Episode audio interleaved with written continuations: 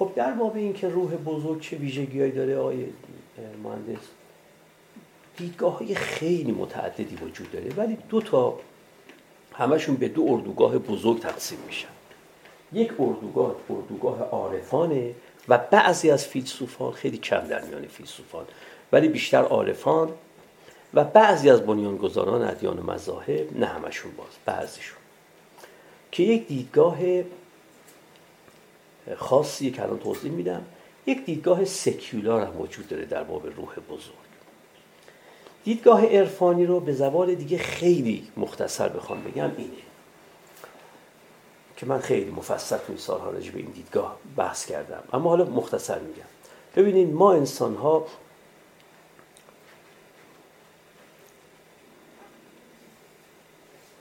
در باب اینکه چند ساحت در وجود ما هست اختلاف نظر فراوان داریم. بعضی ها معتقدن که انسان فقط بدنش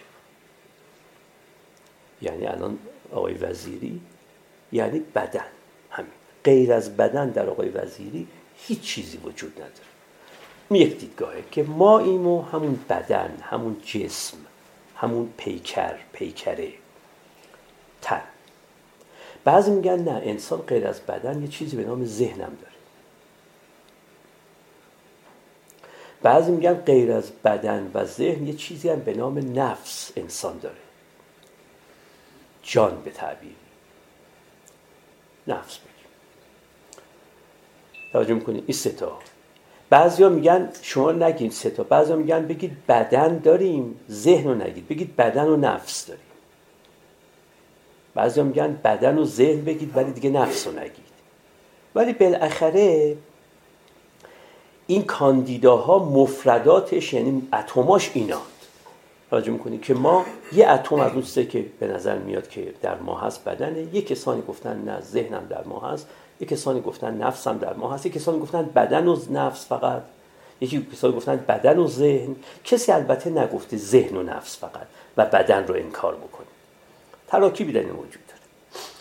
یه دیدگاه عرفانی وجود داره که من فقط به این دیدگاه عرفانی کار دارم. اون دیدگاه عرفانی میگه شما بدن دارید ذهن دارید نفس هم دارید ولی یه چیزی به نام روح. اینم این چهارم. این روح غیر از نفسه. روح غیر از ذهنه. این مثلا در انگلیسی بهش ذهن رو بهش میگیم مایند در انگلیسی. نفس رو در انگلیسی بهش میگیم سول اما اینو در انگلیسی بهش میگیم چی؟ اسپریت حالا نمی‌خوام وارد این بحث مفصل بشم. این خیلی بحث مفصله. فقط اینو عرض بکنم. که برسیم به اینکه روح بزرگ چه روحی. ارز کنم که اگر ما فقط نه انسان را دارای یک ساحت می‌دونستیم مثلا گفتیم انسان فقط بدنه. همین اولی قائل بود. مثل فیزیکالیستا که به این قائلن. یا به کسانی که در فلسفه ذهن بهشون میگن ماتریالیست های انسانی. اینا میگن انسان رو فقط همین بدنش. هیچ چیز دیگه در انسان بود. ذهن یه چیز دیگه ای نیست. نمی‌دونم نفس چیز دیگه نیست. ما فقط بدنیم. اگر ما انسان رو یک ساحت براش قائل بودیم حتما اون ساحت رو باید با فعل بودن برش هم می‌کردیم. یعنی باید می‌گفتیم آقای زحمتکش بدن است. من مصطفی بدن ام. با فعل بودن. اما اینجا شکی نیست که به گفته فیلسوفان حمل هوهو باید می‌کردیم. می‌گفتیم آقای زحمتکش این جسم است. مصطفی این جسم است. با فعل استن یعنی به تعبیر فلاسفه حمل هوهو. یعنی این این است. این این است. اما اگر شما قائل شدید به بیش از یک ساحت در انسان مثلا گفتید انسان غیر از بدن ذهنم هست یا غیر از بدن و ذهن حتی نفسم. اینا رو تو انسان سراغ گرفتید اون وقت یک سوال پیش میاد.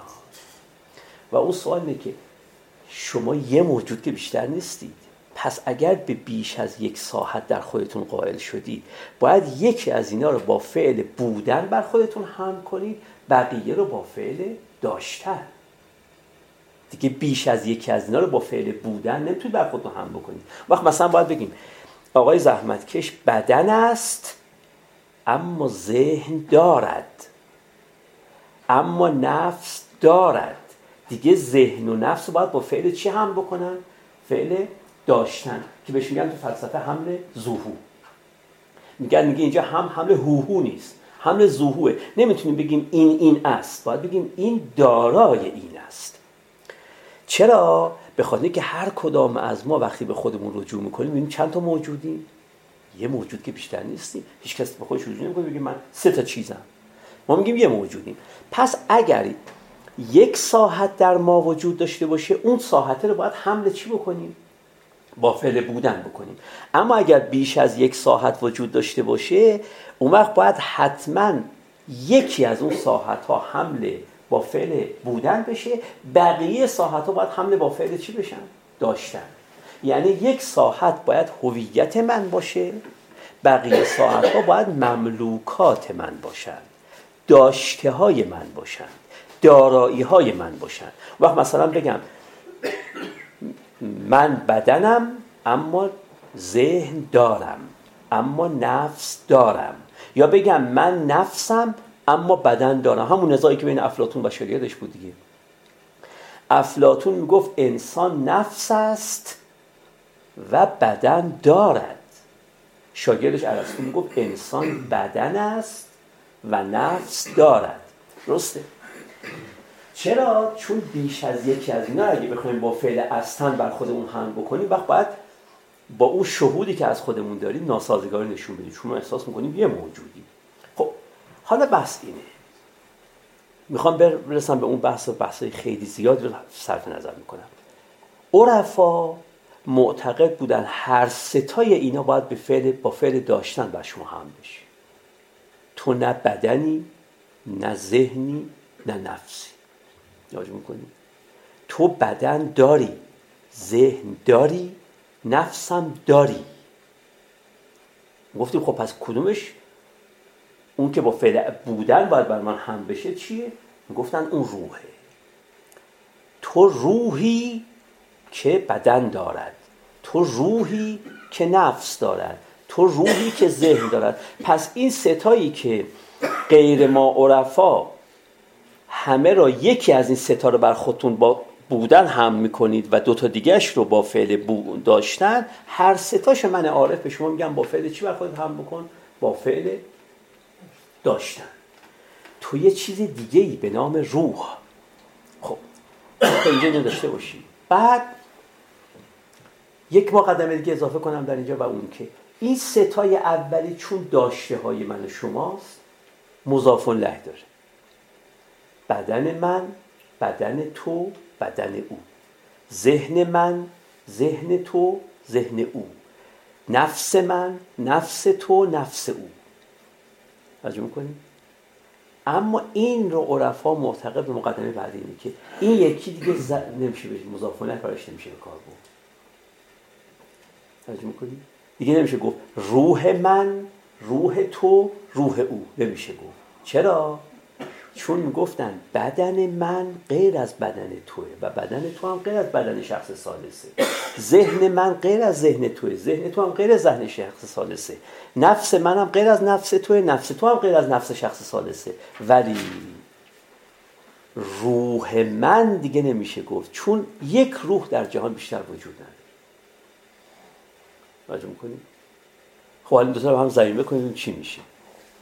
یکی این که این س... تو مقدمه اول گفتیم این ستا رو باید با فعل داشتن هم بکنیم بر خودمون. و فقط چی باید با فعل بودن بر خودمون هم بکنیم؟ روح را نکته دوم هم این که چند تا روح تو عالم وجود داره؟ یک روح. با اینکه میلیاردها بدن وجود داره میلیاردها ذهن وجود داره میلیاردها نفس وجود داره ولی یک روح وجود داره. وقتی معنیش اینه که ما در حق واقعمون هممون چند تا موجودیم در واقع؟ ما همون یه موجود. من شما اگر توجه بکنم که این ستا دارایی های منن. بنابراین ما یک موجودیم هممون. نت می‌کنید؟ من شما شما من. حالا این موجود واحد که به دلیل اینکه دیگه یکیش بیشتر نیست دیگه من و تو و او نداره بعد باید بگم من روحم دارای این ستا ایشون هم همان روحند همان روحند دارای ستای دیگه. ایشون هم شما هم همان روحی دارای ستای دیگه. حالا این روح را عرفا معتقد بودن که اسمای مختلف هم بهش می‌دادن ولی معتقد بودن این اسما فرق نمی‌کنه این همه یک چیزن. می‌گفتن خدا همین روحه.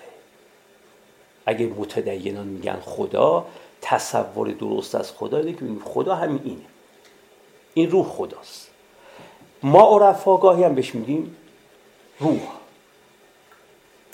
مولانا و شمس تو فرهنگ ما و بعض از عرفای ما بیشتر بهش می‌گفتن معنا.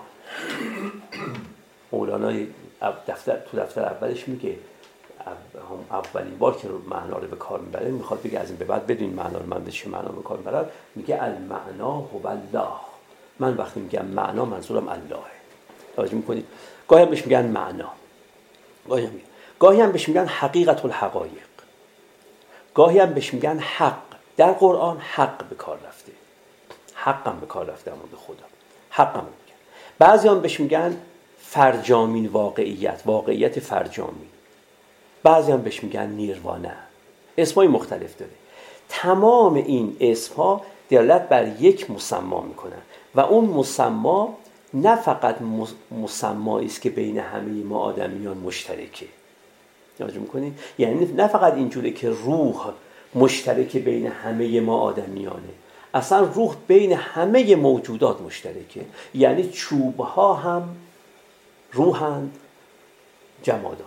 نباتات هم روحند حیوانات هم روحند و اینا یک موجودن معنیش می‌دونید چیه؟ معنیش اینه که کل جهان هستی رو یه موجود پر کرده. کل جهان هستی را فرض کنید به حسب زیغ خناقی و تنگنای زبانی بگیم فرض کل جهان هستی ظرفه این ظرف رو یه مظروف پرش کرده یه چیز تو این ظرف جهان هستی وجود داره و اونم خداست. حالا بگید روحه بگید حقیقت و حقایقه بگید فرجامین واقعیت بگید نیروانه است بگید معناست هر چی می‌خواید بگید. این خداست. توجه می‌کنید؟ و من و شما در واقع هممون بنابراین شما در عین اینکه انسانید خدایید. چرا؟ به خاطر که انسان بودنتون به خاطر این سه تا داشتتون بهتون نسبت دادن.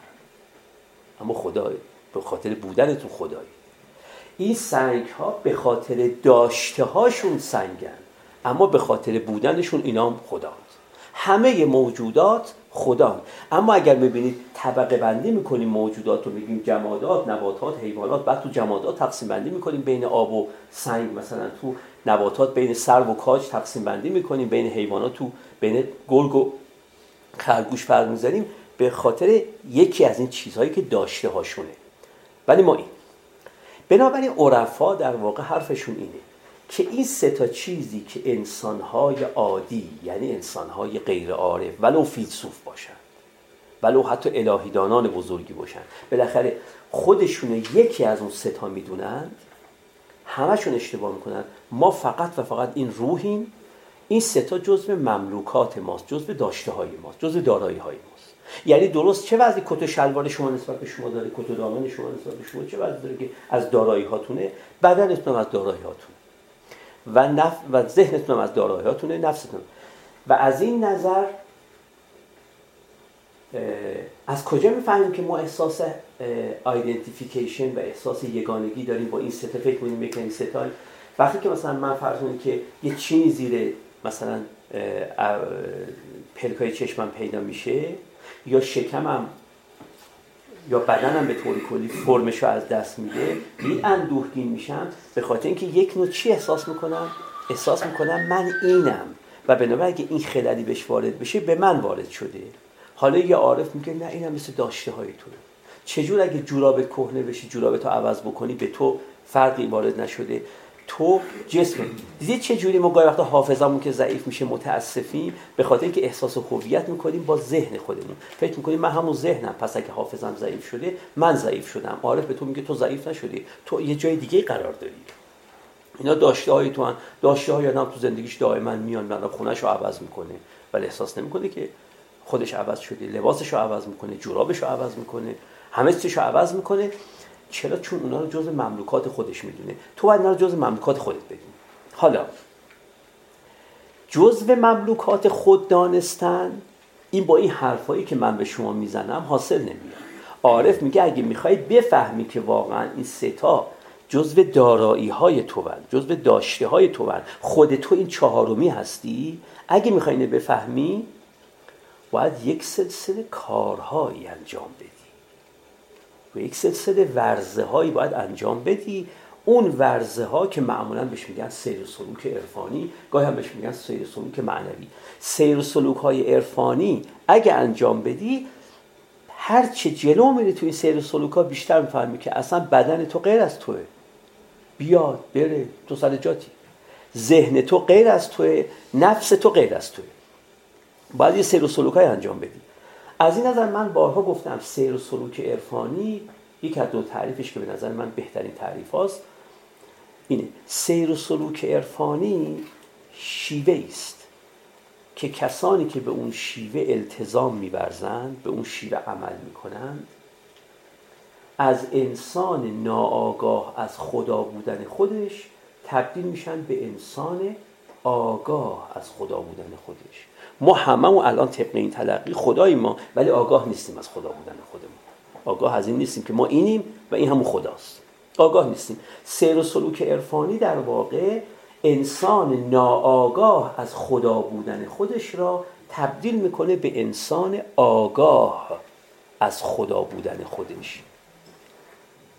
این سیر و سلوک عرفانی کارش اینه که اگر کسی این سیر و سلوک عرفانی رو معنوی رو خوب انجام بده به میزانی که جلو میره یواش یواش می‌بینه هم از ذهنش می‌تونه فاصله بگیره هم از بدنش می‌تونه فاصله بگیره و هم از روان خودش هم می‌تونه از نفس خودش هم می‌تونه فاصله بگیره.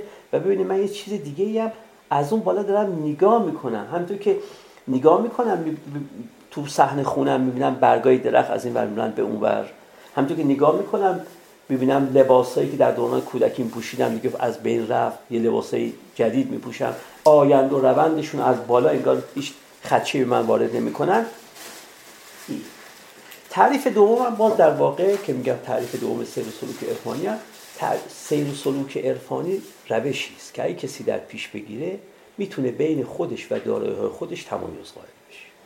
ما هنوز نمی‌تونیم بین خودمون و دارایی های خودمون تمایز قائل بشیم.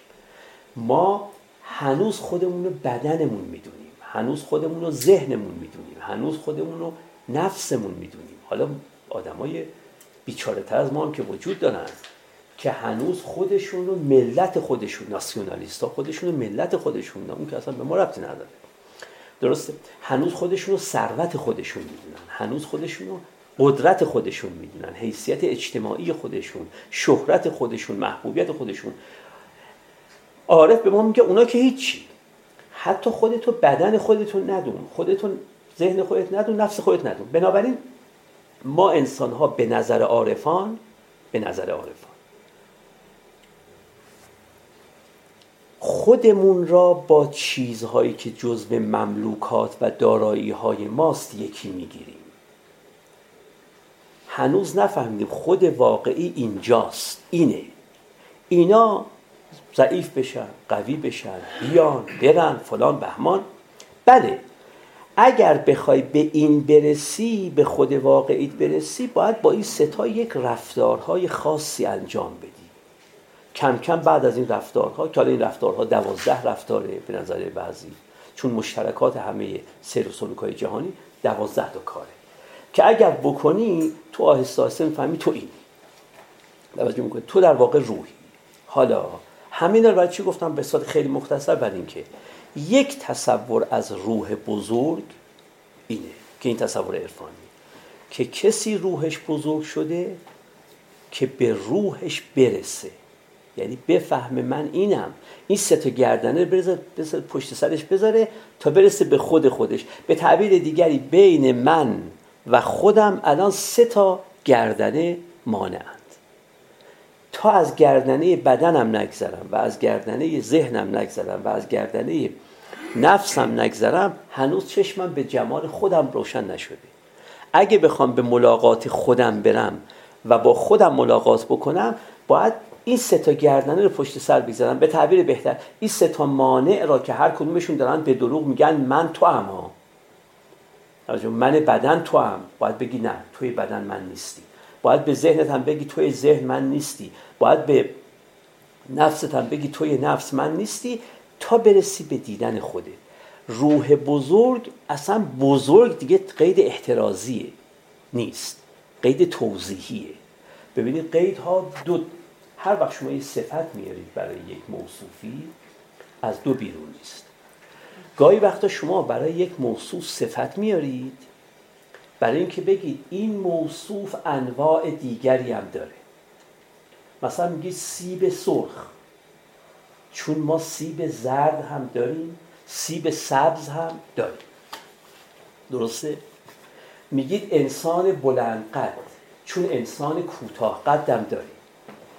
هر وقت شما یه صفتی برای موصوفی آوردی برای اینکه نشون بدید که این موصوف انواع دیگری هم داره اون وقت به این صفت میگن قید احترازی.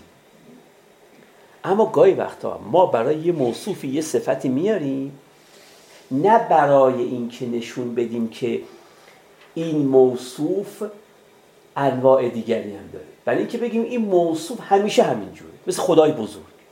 آیا وقتی میگیم خدای بزرگ منظوره که یه خدا یا خداهای کوچکی هم وجود دارن؟ نه. خدا بزرگ است.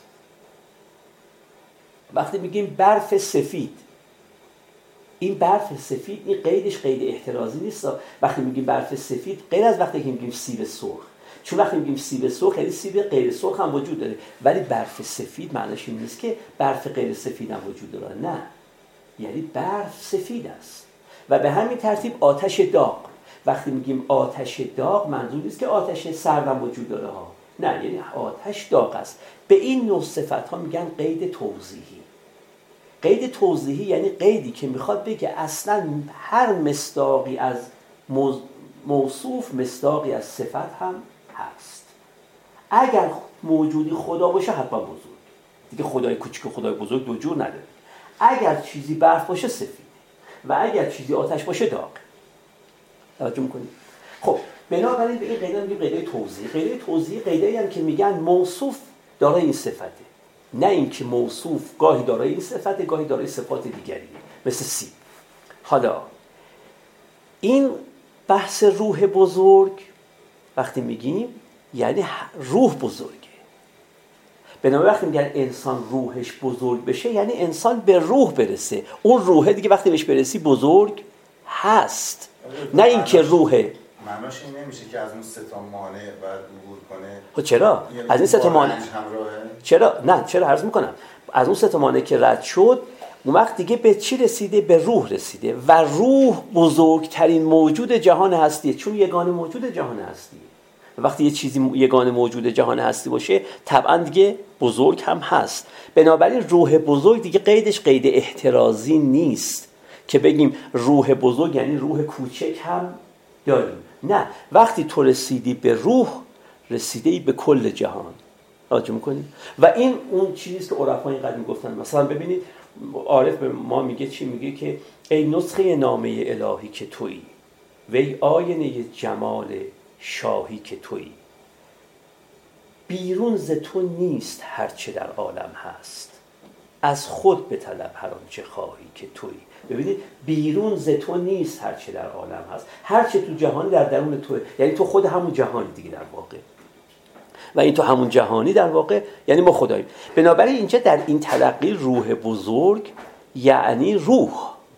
و روح بزرگ اساسا. نه اینکه روح بزرگ داریم و روح کوچک داریم. این تلقی عرفانی. خب این تلقی رو فقط عرفا دارن و در میان فیلسوفان هم چند تا فیلسوف معدود در تاریخ این تلقی رو داشتن که در غرب مهمترین شخصیتشون اسپینوزاست اسپینوزا بزرگترین فیلسوف غربیه که قائل به این دیدگاه عرفانیه و میگه ما بدنمون نیستیم ما ذهنمون هم نیستیم نفسمون هم نیستیم ما یه روحیم. اون روح بالای همه ایناست مالک همه ایناست. نت می‌کنید؟ و بقیه چیزها آیند و روندشون رو اون روح تاثیر نمی‌گذاره. و میگه انسان برای اینکه برسه به اینکه من روحم باید این سته گردنه چیکار بکنه؟ پشت سر بگذاره. بنابراین سیر و سلوک عرفانی می‌خواد ما رو از این سه گردنه بگذرونه تا به خود واقعیمون برسونه. اگه به خود واقعی رسید به روح می‌رسیم. و چون روح یگان موجود جهان هستی است پس بزرگترین موجود جهان هستی است و این روح بزرگه. نه اینکه دیگه روح کوچک داریم و روح بزرگ داریم. نه. تو اگه به روح رسیدی روح بزرگی. اما معنی سکولارش معنی دومی هست. حالا این چهار ساحت. ولی تمایز نفس رو من خیلی تمایز نفس. نفس رو نمی‌تونم چیزش بدم تمایزش بدم. ببینید نفس حالا اگر که الان جاش نه مشکل نداره. نه همین الان میگم. ببینید بدن که خب بدن که مشخص. ذهن یعنی آگاهی. ذهن یعنی کانشسنس آگاهی. توجه می‌کنید اینو بهش میگیم ذهن. آگاهی. یعنی شما الان ببینید شما غیر از این که بدن دارید آگاهید از این که بدن دارید. درسته؟ این آگاهی رو بهش میگن ذهن. بنابراین ذهن وقتی گفته میشه یعنی کانشسنس یعنی آگاهی.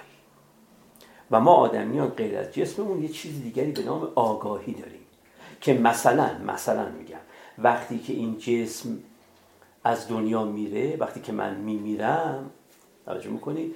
این جسم من همون جسم سابقه ولی آگاهی دیگه درش وجود نداره.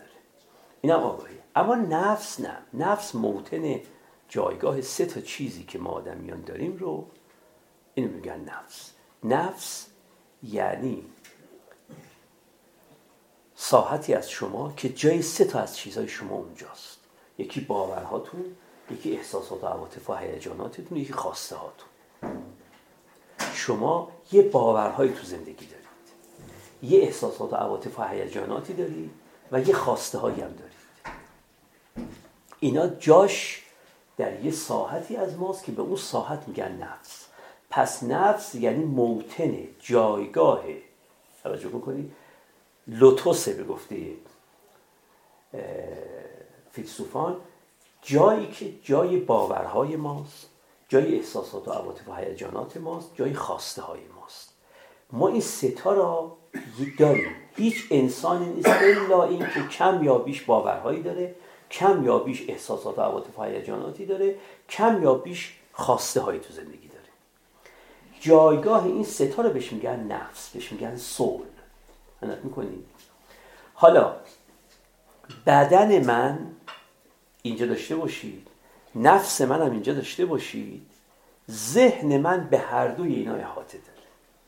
ذهن من هم از بدنم آگاهه هم از محتویات چی آگاهه؟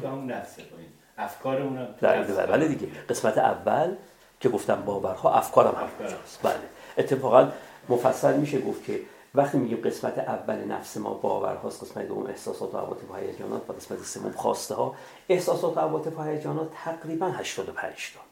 که تا الان کشف شدن که هر انسان 85 تا احساس و عواطف و هیجان داره. توجه می‌کنید این یک. بحث خواسته ها هم وقتی گفته میشه خواسته ها اعم است از اهداف آرمان ها آرزوها. هم اهداف هم آرمان ها و هم آرزوها که با هم فرق می‌کنن هر سه نوع خواستند که ما تو زندگی داریم. یه اهدافی تو زندگیمون داریم یه آرمان هایی تو زندگیمون داریم یه آرزوهایی تو زندگیمون داریم. اینا هم جز خواسته ها و اما وقتی که میگیم قسمت اول که می‌گفتیم باورها اینجا همه این افعالی که من به کار می‌برم به این ساحت باورها مربوط میشن. من حدس می‌زنم که حدس زدن به این ناحیه. من برآورد می‌کنم که تخمین می‌زنم که دلیل دارم بر این که می‌دانم که گمان می‌کنم که توجه می‌کنیم یقین دارم که شک دارم که احتمال می‌دهم که همه این قسم افعالی که ما تو زبان به کار می‌بریم همه اشاره دارن به ساحت اول از ساحت های نفس ما. نفس ما جای سه تا چیزه. یکی باورهامونه. منتها باورها رو بعضیش یقینی داریم بعضیش باور مشکوکی نسبت بهش درجات مختلف داریم. اینو بهش میگن ساحت سول بهش میگیم ساحت نفس. عنایت می‌کنیم خب بنابراین ما در واقع یه بدن داریم. که در اون بدن با این چوب و با این سنگ و با اینا شریک نباتات و شریکی. یک نفس داریم که باورهایی توش به سر می‌برن و احساسات و عواطف و هیجاناتی و خواسته هایی یه چیز هم داریم که در برزخ این دوتاست هم از بدن با خبره. توجه می‌کنید یعنی از خارش بدن من با خبره. اون ذهن من با خبره که بدنم داره میخواره و هم, هم از محتویات نفسم با خبره. این ستا اینان در واقع. عارفان تنها کسانی هستند به استثنای بعضی فیلسوفان مثل اسپینوزا که معتقدن یه چهارمی وجود داره. این ساحت روحه که اون ساحتی است که ازش بحث می‌کردیم و داشتم گفتگو می‌کردم. این یک تعبیره بنابراین روح بزرگ شدن با استفاده از درد و رنج های زندگی برو تا روح بزرگ بشی. یعنی برو که بفهمی که این ستا مایملک های تو هن. داشته های تو هن. دارایی های تو هن. اینا رو یه وقتی با فعل بودن بر خودت هم نکن. فقط با فعل داشتن بر خودت هم بکن. اما خب غیر از عرفا و غیر از اون معدود فلاسفه دیگه کسی به این ساحت چهارم قائل نیست. بنابراین اونایی که میگن روح بزرگ و از این طبقه نیستن مرادشون از روح بزرگ روحی با سه تا ویژگی که الان خدمت رو عرض می‌کنم. میگن اگر روح به اینجا برسه یعنی تو به اینجا برسی اون وقت میگن تو روح بزرگ داری. که عرض می‌کنم. اگر ما سه ویژگی پیدا بکنیم ببخشید. من برای که با اینجا من فکر می‌کنم که ما این خودم فکر می‌کنم یه اشتباه مفتلع یا اشتباهی رو داریم می‌کنیم که ما بعد توی صحبت همون ذهن رو معادل همون نفس می‌گیریم. بله بله. به جای اون رو ذهن که شما تعریف بله. بله بله دقیقا. یعنی متوجه هستم. بله بله بله. ببینید غیر از لغت بدن بقیه لغت هایی که به کار بردن بیش از یک معنا دارن. ولی من وقتی تو تئوری دارم توضیح میدم به اون معنایی که خود تئوری پردازان مراد می‌کنن. وگرنه هم ذهن چندین معنا داره و من جایی گفتم مفصل همشو گفتم. هم نفس چندین معنا داره هم روح چندین معنا داره. فقط لغت بدن یا پیکر یا پیکره یا تنه که یک معنا بیشتر نداره. وگرنه این معانی مختلفی دارن. حالا وقتی دارم تئوری رو داره بیان می‌کنه تئوری عرفا رو باید ببینه. اونایی که وقتی میگن مرادشون چیه؟ من دارم با مرادی که اونها دارن میگن توضیح میدم مقصود رو ها که اونا بدن که میگن که همون بدنه ذهنم که ساحت آگاهی ماست. اینم که موتن و جایگاه باورها احساسات و البته و خواسته های ماست و اما این روح روح که چهارمی است که این محل گفتگوی ما یعنی با فوت ما این هوشیاری هم بله بله. بله. عرفا معتقدن روح باقی میمونه ها. ولی نه از بین بله بله. اون وقت وقتی نه از بین رفت نیست تا مانع از بین رفته. اون وقت ما احساس یگانگی با هم می‌کنیم دیگه در اون صورت. از این نظر عرفای ما و عرفای مسیحی و یهودی همشون عرفای ما موتو قبلا تموتوی پیامبر رو به این معنا گرفتن دیگه. می‌گفتن پیامبر چرا می‌گفت قبل از این که بمیرید بمیرید؟ به خاطر که وقتی میمیرید این ستا گرفته میشه از شما وقت پین برید به یگانگیتون با همه موجودات.